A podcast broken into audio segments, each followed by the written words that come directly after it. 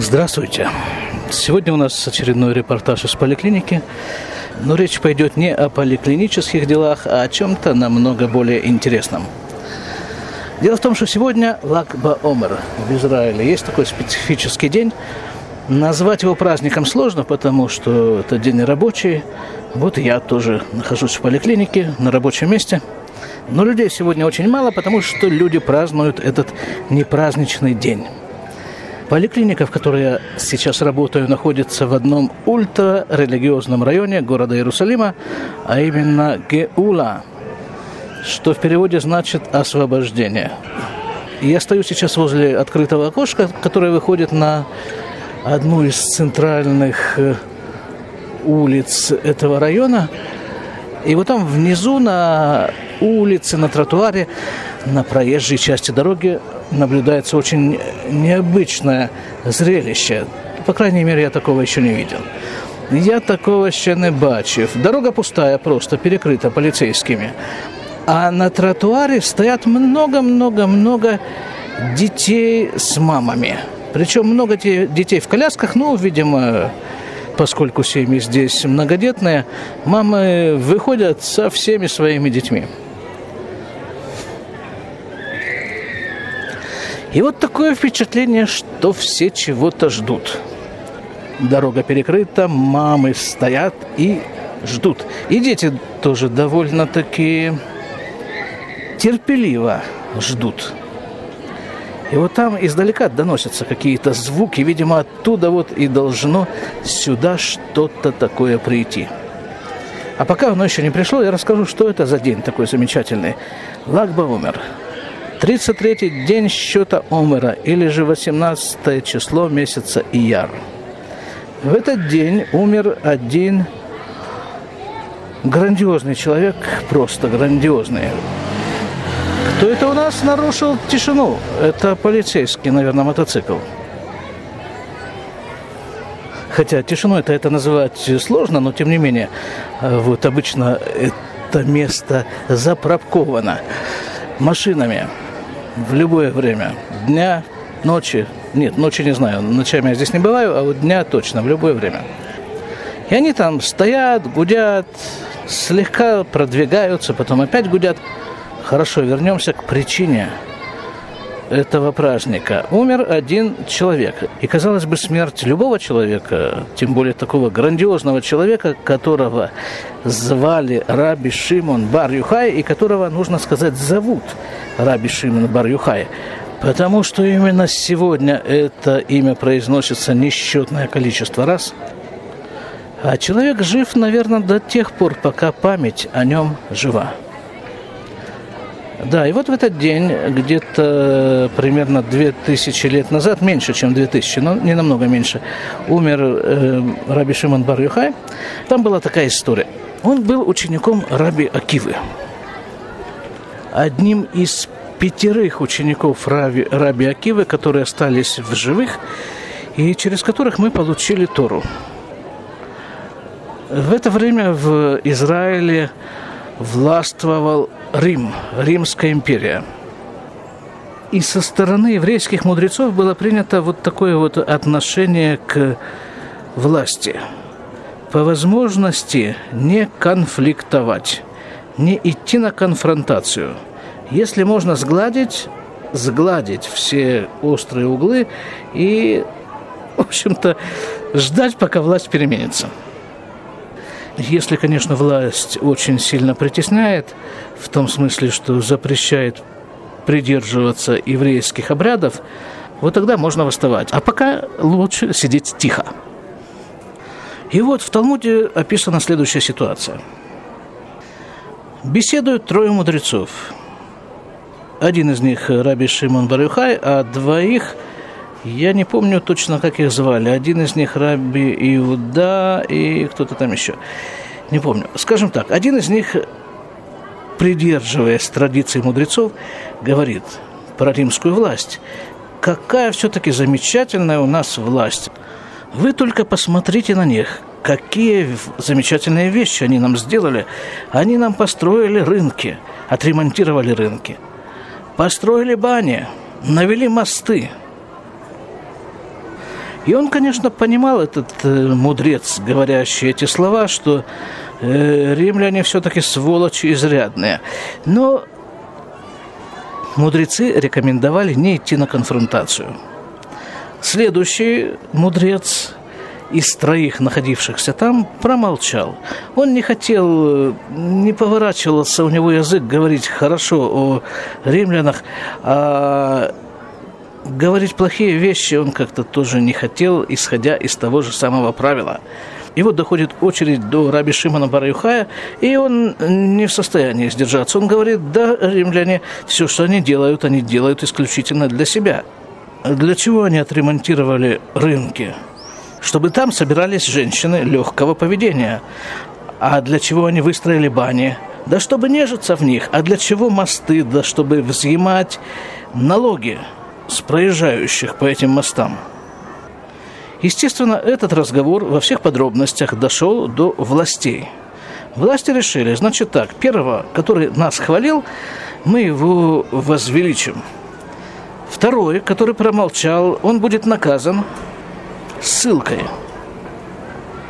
Третий же, Раби Шимон Бар Юхай, он должен быть убит. Пришлось Раби Шимону Бар Юхаю бежать. Он скрывался в одном э, Бейт-Мидраш, это, это синагога, видимо, по современным представлениям. Он скрывался там вместе со своим сыном, а его жена им носила туда еду и воду. Но как бы вот эта вот поисковая служба, назовем ее так, у римлян была очень сильно развита, и они напали на след – Раби Шимона бар и он вынужден был бежать из синагоги тоже, даже не объявив жене о том, что они, они меняют место пребывания. Вместе с сыном Раби Шимон бар скрылся в пещере. И случилось чудо. В том месте, где они находились, выросло рожковое дерево и забил источник воды. И в течение 12 лет они жили там, в пещере, питались плодами рожкового дерева и пили родниковую воду. И, конечно же, учили Тору. За 12 лет они вышли на такие глубочайшие уровни Торы, что в любой другой ситуации наверняка они бы этого не достигли. Через 12 лет им стало известно, что римский кейсар, который приговорил к смерти раби Шимона Бар-Юхая – умер. Это обозначало, что им можно выходить на свободу и ничего не опасаться. И вот они вышли из пещеры, и то, что они увидели вокруг, их совершенно не обрадовало. Люди заняты какими-то своими мирскими делами, что-то там пашут, что-то там сеют, а боги подумать им совершенно некогда. И получилась такая ситуация, что любой предмет, на который они бросали взгляд, сгорал. Тогда им было сказано свыше вернуться обратно в пещеру и подрасти еще немного в духовном плане. Они вернулись и провели там еще год. И вот когда они во второй раз вышли из пещеры и взглянули еще раз на этот мир, они увидели гармонию этого мира. Они увидели человека, еврея, который нес две миртовые веточки к шабату, чтобы у него в доме хорошо пахло в шаббат. Они поняли, что ну, если люди среди всего сумасшествия, все, среди всей кутермы этого мира умудряются думать о Боге, то все не так уж и плохо. А тем временем народа там э, это становится все больше на улице. Детишки там все там все ждут совершенно терпеливо. Забавно даже на них смотреть сверху. О-о-о-о, слышите? Во, во, во, во. Вот чего мы все так ждали. Вот слышите эту барабанную дробь?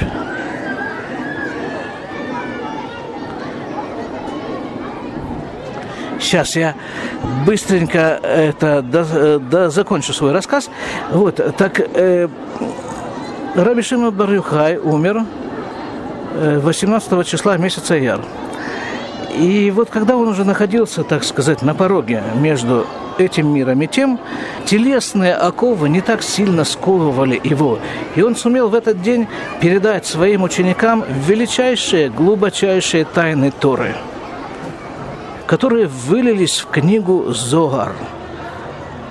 Каббалистическая книга – не то чтобы Каббала была неизвестна до этого времени, но изучал ее очень и очень ограниченный круг людей.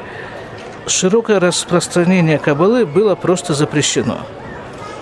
И только после Раби Барюхая он как бы распахнул вот эти ворота и дал возможность изучать Кабалу всем – Конечно, и в этом случае есть некоторые ограничения, но тем не менее они не такие суровые, как, э, был, э, как это было до этого. В день смерти Раби Шимона бар Юхая мир перевернулся, он стал принципиально другим. Зажегся какой-то небывалый свет, и в честь этого в этот день, а еще точнее в эту ночь, мы зажигаем костры – чтобы осветить этот мир, осветить тьму этой ночи. И тогда тьма отступает. А еще в книге Рава Элизера Миламеда я прочитал вот такую вещь. Вот что, собственно, изначально, что вызвало к жизни эту книгу Зоар и все каббалистические вещи, которые в ней написаны – если бы Раби Шимон Барюхани отсидел 12-13 в общей сложности лет в пещере, то не было бы никакого зора. А что его туда затолкало, в эту пещеру? А то, что он высказал, то, что он думал в отношении правящей Римской империи. Ну вот, вот теперь барабаны, похоже, окончательно приближаются. Сейчас я высунусь на улицу, вот в окошко я высунул голову вместе с микрофоном. Слышите? Я тоже слышу, но пока еще не вижу. Но я представляю, что, что там такое должно происходить. Сейчас они приблизятся, и тогда уже я вам попробую это описать.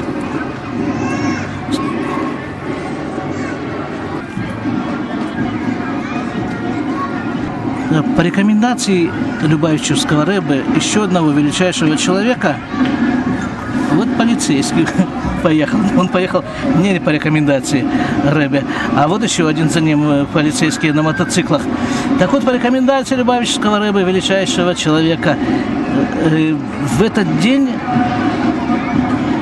предписано собирать детей и устраивать, и устраивать некоторые вещи, в том числе барабанное шествие.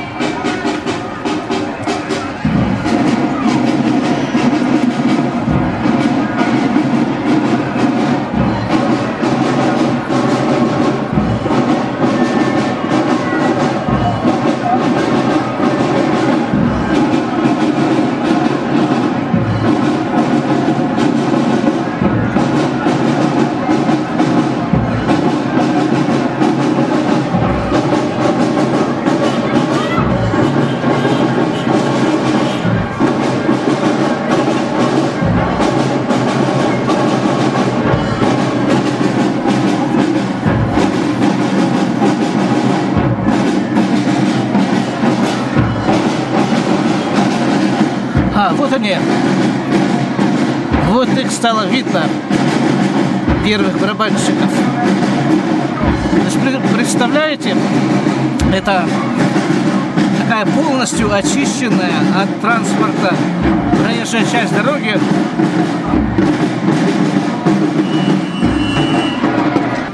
И по ней в идут дети. Самыми разными барабанами.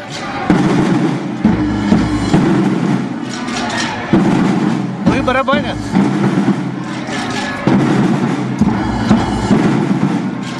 И куча, куча, куча малышни на тротуарах. И за ними, открыв рты, смотрят на это все.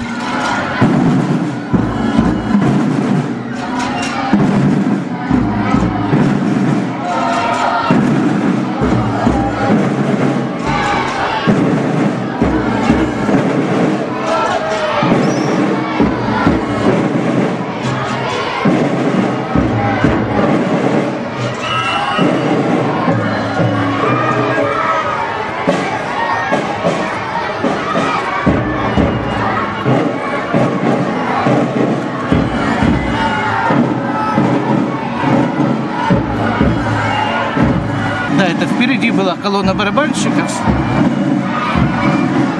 а за ними идут еще вот масса, масса какие-то просто масса детей, и что-то они еще и скандируют при этом.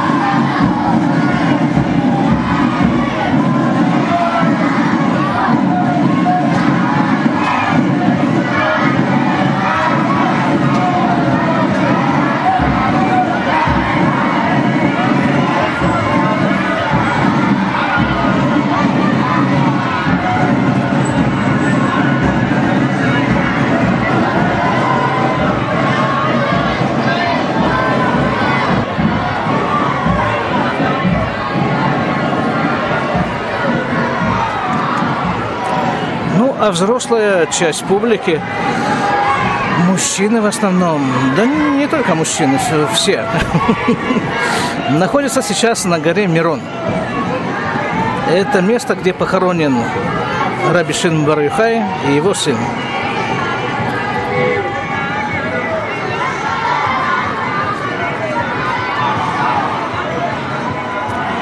Там жгутся костры. Я дам вам ссылку в YouTube, как это все выглядит на горе Мирон. Можете посмотреть.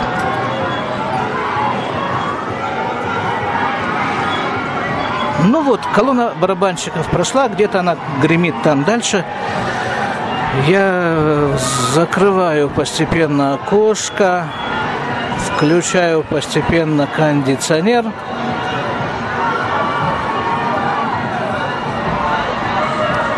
Вот такой вот кусочек Израиля.